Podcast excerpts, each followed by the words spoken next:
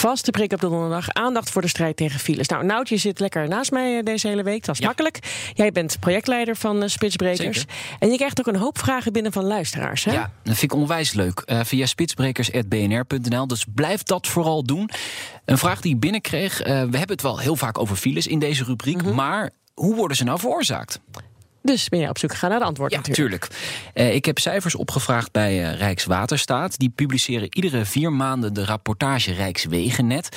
Een document waarin je echt alles terugvindt over files in Nederland. Dus heerlijk echt, lijkt me dat. Ja, als ja. je echt filefanaat bent, dan ja. moet je dat document gewoon lezen en iedere vier maanden volgen. Bijvoorbeeld het aantal afgelegde autokilometers. drieënzeventig miljard. In de eerste vier maanden. nul komma zeven procent in de plus.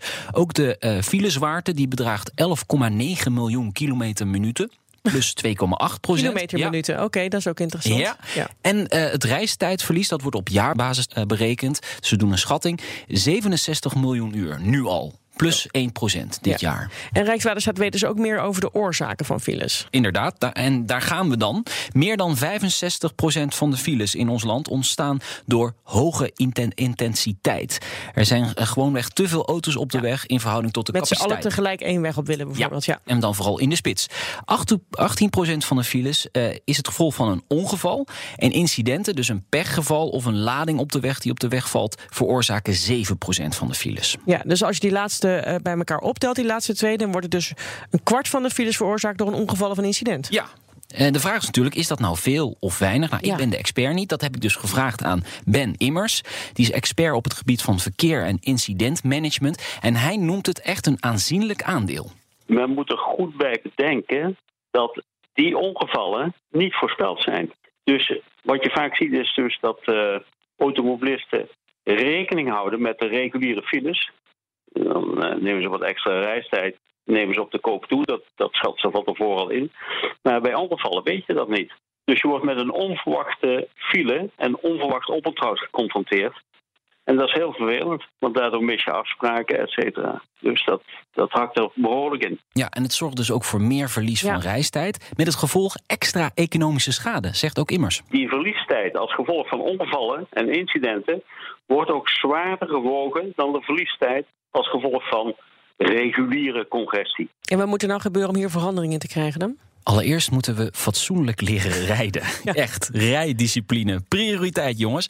Immers hekelt vooral ook de weerwar en snelheden. De maximumsnelheid is nu honderddertig in Nederland, hè, maar die geldt nog niet lang, o- lang overal. Dus uh, op sommige stukken mag je honderd, dan honderdtwintig. Nou, hij pleit voor het harmoniseren van die snelheden en daarbij dus uh, ook ja, het gedrag van de automobilisten is van belang om te veranderen. Doordat je met je voertuig van... van de ene rijstrook naar de andere gaat, neem je eigenlijk de ruimte van twee voertuigen in. In die zin consumeer je meer van de capaciteit dan je eigenlijk nodig hebt. Als je dus het aantal incidenten wil vermijden, als het heel erg druk is, zou je ook moeten suggereren om niet meer van rijstrook te veranderen. Blijf in jezelfde rijstrook rijden met een ja, niet al te hoge snelheid. Je snelheid wordt dan vanzelf aangepast natuurlijk aan de voorligger. Dus uh, dat wordt al vrij snel, denk ik, honderd kilometer per uur. Misschien nog lagere snelheid. Ja, dit lijkt een beetje op dat keep your lane-principe. Hè? Dat kennen we vanuit uh-huh. Amerika, waar auto's op de snelweg ook rechts mogen inhalen. Het verschil is natuurlijk wel met Nederland. Onze snelwegen zijn niet vijf baans. Ja, sommige, hè, de A twee naar, van Utrecht naar Amsterdam. En in Amerika heb je dat vaak wel, dus oh, zeker ja. in drukke steden. Dus dat is wel lastig. Gaan we volgende week doen uit? Uh, aandacht voor spookfiles. Dat zijn files die geen aanwijsbare oorzaak hebben. Hoe vaak komt het voor? Hoe ontstaan ze? Wat kunnen we er tegen doen?